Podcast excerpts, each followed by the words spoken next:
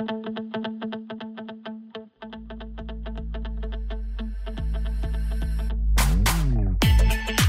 it please the listeners, my name is Rich Schoenstein, and this is Law Brief. Today, we're going to tackle the issue of the opening for a chief judge for the New York State Court of Appeals. And I'm really honored to have on with me, he agreed to come on the podcast, Senator Louis Sepulveda. Senator Sepulveda, it's great to have you here with us. Thank you for inviting me on the show. Appreciate it. My pleasure. So I'm going to lay out the issue as I see it. And the first thing I'm going to ask after I lay it out is if I mess anything up, will you please correct me? Okay.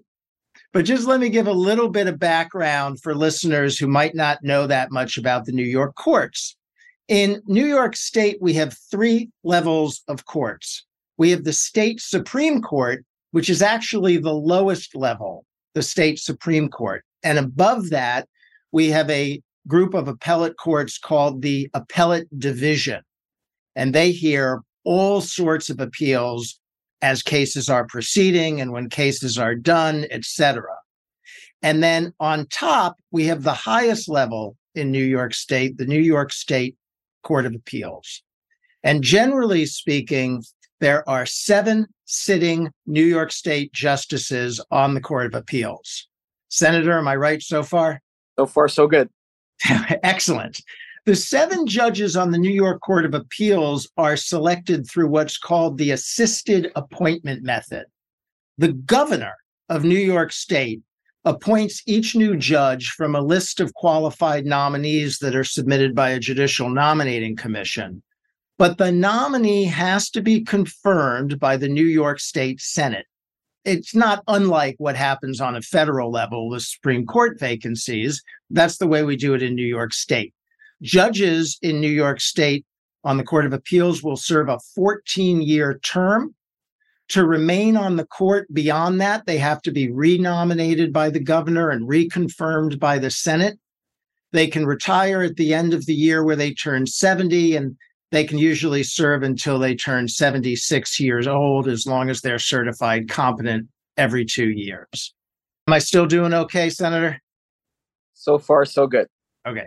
Now, right now we have on the Court of Appeals in New York State six judges, all of whom were nominated by Democratic governors, five of whom were nominated by Governor Cuomo, and one of whom was nominated by Governor Hochul. And that leaves a vacancy. And the vacancy right now happens to be for the chief judge of the Court of Appeals. So the governor nominated Judge Hector LaSalle who is the head of the appellate division in Brooklyn.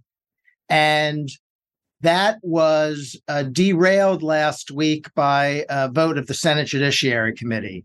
So let me start right there, Senator. Can you tell us what happened last week with respect to the nomination of Judge LaSalle? And I mean, first, as a procedural matter, what does it mean? And then, bigger picture, what do you really think it means? Well, procedurally, what happens is that when you have a nominee to the Court of Appeals, it usually goes through a committee, Judiciary Committee for the New York State Senate. And over the years, it's almost been pro forma. In fact, it wasn't until the nomination of this particular candidate where you first time, for the first time in, in history since we changed the system, and I believe it was in 1978, from an electoral system to a nomination system by the uh, governor. Previously, remember, they were it was an election to hold for the chief judge. So, in order to remove the politics from that, they changed the system to what we have today. Ultimately, there is a panel put together by the governor, the leader, and the speaker, and the chief judge. And from that group, they determine who's going to be the seven candidates that come out, and their names will be offered to the governor as viable, acceptable candidates for the chief judge position of the Court of Appeals. We went through that process. At the end of the process, the committee held that the most qualified, the most qualified would be Judge Hector LaSalle. This is a very difficult process to go through. You're vetted, your court decisions are vetted, your affiliations, everything in your life is vetted. And then ultimately, the committee has a hearing, as we had a couple days ago, and they determine uh, whether the nominee is acceptable and whether it's going to be the issue now that we're facing is the committee, the Judiciary Committee for the Senate, just their function is to advise the Senate, or does the nominee have to go to the entire uh, Senate for a vote? And that's where we are right now. But the committee. Before, hmm. I'm sorry if I may interrupt. The, the committee voted 10 9 against Judge LaSalle. Is that correct? Correct. The prior committee, the committee, again, for reasons not clear to me, the numbers were expanded right before the hearing. They expanded it to 19 from 15. I believe that the prior composition of the committee, as it stood, Judge LaSalle would have been, his nomination would have gone through the full floor. But there was a change in the numbers. Never again in the history of the judiciary has that happened. But suddenly it happened in a way that to this day I cannot understand. And let me start with this.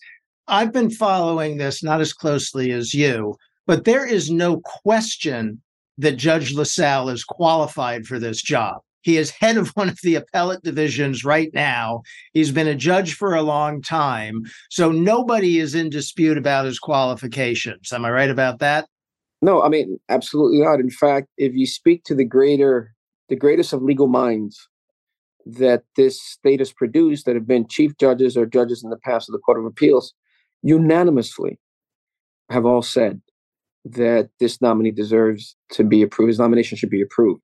Judge Lippman, you know, one of the cries that started this problem is that they're alleging that Judge uh, LaSalle is too conservative, which is a claim that I don't understand because I've read his decisions and there's nothing conservative about them. But when Judge Lippman, basically one of the liberal lions of the Court of Appeals for New York State, when he indicated that this candidate is more than qualified, Judge Lippman is recognized as the most progressive liberal chief judge the state has ever had. And you have other great legal minds that have spoken and all said, this man deserves to be the chief judge. And is there, given the vote of the committee last week, is there a path forward to making that happen? Does he still have a chance of becoming the chief judge? It's a very complicated, difficult question, Rich, because I sit with some of these very members that are opposed to the nomination and I vehemently disagree with their decision, those that were on the committee, and I vehemently disagree with what's happened to Judge LaSalle. But if we're going to speak pure numbers, considering that all the Republicans have said that they would vote for this nominee, you would need 11 Democrats. And uh, I know we have, I think, four who have openly declared their support for the judge. So I think you probably need between six or seven state senators to change their mind or if they are still in favor and have not been as part of the judiciary committee and have not voiced their position either way. You need about anywhere between five and seven i believe to convince in order to have them pass the full floor vote. And that of course is you know that's up to the governor what methods she will use to convince people. And it's up to those individuals who you know i believe that if you do a literal reading of his opinions and you read this man's history everyone that I've spoken to in terms of his administrative abilities, because remember that a big part of being a chief judge is their administration capacities and availabilities for the courts. And there's no doubt that Judge LaSalle is a number one. I mean, he runs the busiest appellate division, the second department, in the entire state of New York. And he does it in a way that other attorneys and other administrating judges have told me that this gentleman is a role model for all of us. So he has the ability to minister the courts. And if you look at these decisions, you know, the first thing that they came across was that he's against choice. Well, he spoke in his very first discussion at the hearing was that he is pro a woman deciding what to do with her body. So that dispelled any notion in the in the uh, one of the cases that they're trying to use, the Evergreen case, which by the way was not a an abortion case; it was a First Amendment case. And I mentioned to my colleagues on the floor, if uh, a Republican had been the Attorney General in that case, asking for the donor list of Planned Parenthood, I think my colleagues who were trying to use this against Judge LaSalle, mistakenly, of course, I think would have a, a very different opinion about that case. But because it was Schneiderman seeking information from a conservative group that was against abortion, and I'm against those groups, I consider myself a progressive. But in this case, I think that my progressive brethren uh, made a major mistake here and miscalculated this judge you know, and the other issue is going to be how is this going to play with Latino politics in New York State? And I think that's something that hasn't been discussed thoroughly. I have uh, met with people who I stand on their shoulders, and leaders and organizers and business people in the Latino community who are extremely upset about this. And this is going to make it more difficult for me to recruit Latinos uh, to the Democratic Party. It's going to create a major schism. I was going to ask you specifically about that because this, he would be the first ever Latino Chief Justice of the Court of Appeals for the state of New York, correct? He would be the first person of color to lead the courts in New York State, the first person of color. And in 38 years, of course, I know that recently, since the 70s, I've been nominated, but in 38 nominations, you have never seen. Let me let me clarify that: 38 nominees for chief judge. Recently, since the 70s, they are nominated, but before that, and even after, you've never seen the level of acrimony and character assassination of a member of the bench. Look, last year there were members of the Court of Appeals who went through who had no record, no record to discuss. Judge LaSalle had 5,000 opinions. In fact, I can't remember the last nominee who had that kind of level of volume of opinions. And to cherry pick cases the way they did was terrible. And I've never seen that before. And it just so happened it's the first person of color, the first Latino, where you see the level of acrimony that you're seeing now. And let me correct something also. A lot of the uh, my progressive brethren are saying that he's unacceptable because he's a DA or because he received cross endorsement of other parties in Long Island, for example. Well, if this were the measure, then Sonia Sotomayor, who's probably the most liberal member of the Supreme Court right now, was a former prosecutor. If this were the case, then 42% of Obama's nominees to the court were former prosecutors. So it just doesn't make any sense that, you know, we're going to have these measuring sticks now for who's acceptable. Look, Judge Lippman, again, the liberal lion of chief judges, he was cross endorsed by multiple parties on multiple occasions. In fact, most judges outside of New York City, and even some, some within, received cross endorsements of all parties, which rather than looking at that, the way one of my colleagues said that they would never accept a member of the Conservative Party, rather than looking at a cross endorsement as some sort of litmus test about a judge's political philosophy, and, and we shouldn't be looking at that the way we have here, but we should consider that something positive that a judge has gone out there and has been supported by multiple parties, multiple ideologies to be a judge in their district, in their county, wherever they're located. But that's something that we should look at as something positive rather than the way they try to paint it as a, he's some sort of e- evil Dark Vader conservative for accepting cross endorsements when many judges on Long Island and upstate do that.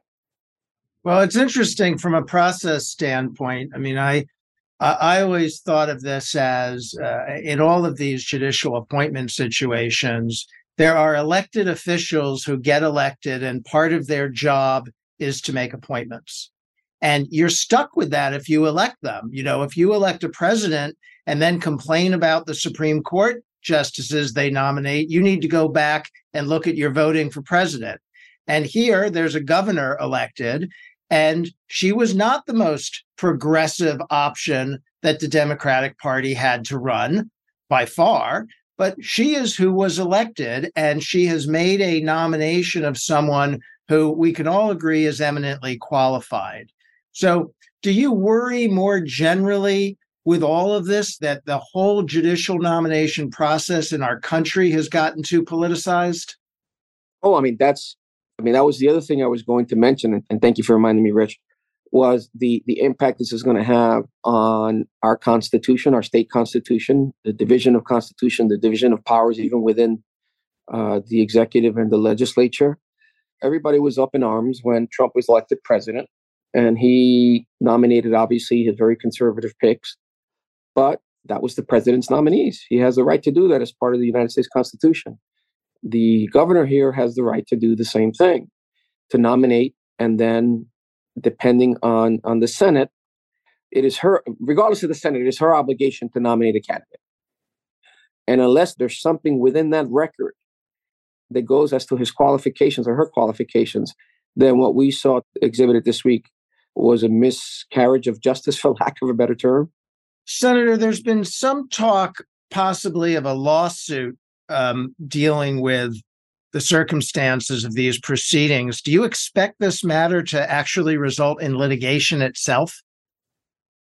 Um, it's hard to say. Uh, that depends on on really the, the thought process for all parties involved. You know, if the governor's of the mind that this is a com- direct affront to my power to run this state or my ability to run the state, um, will I go all the way and see what happens? There's also a potential constitutional crisis that may be involved here. So I don't know if that's the case. I don't have inside information if that's the case. But certainly, it's a very difficult position for the governor to make this decision. But I have uh, faith in her ability to do the right thing. At least that's what she's demonstrated to me. Very difficult. Very difficult for her to decide how to proceed. Does she stick with her nomination? Does she back off and give a new nomination?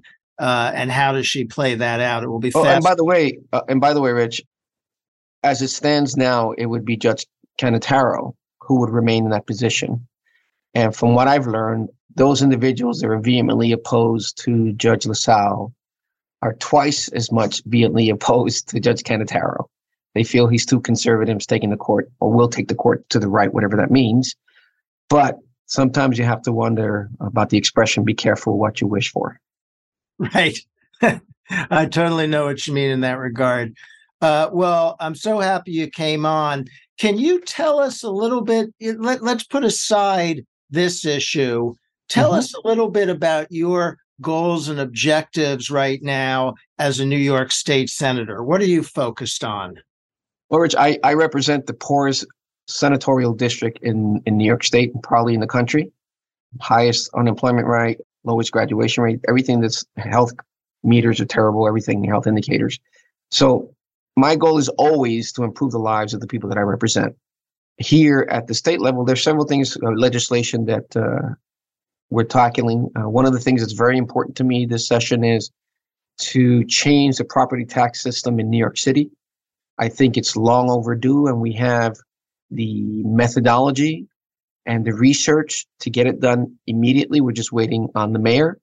Also, some of the crime issues that are involved in the district that I represent. We're proposing bills to deal with these scooters that are used in crimes and also create unhealthy and unsafe situations for people in the streets.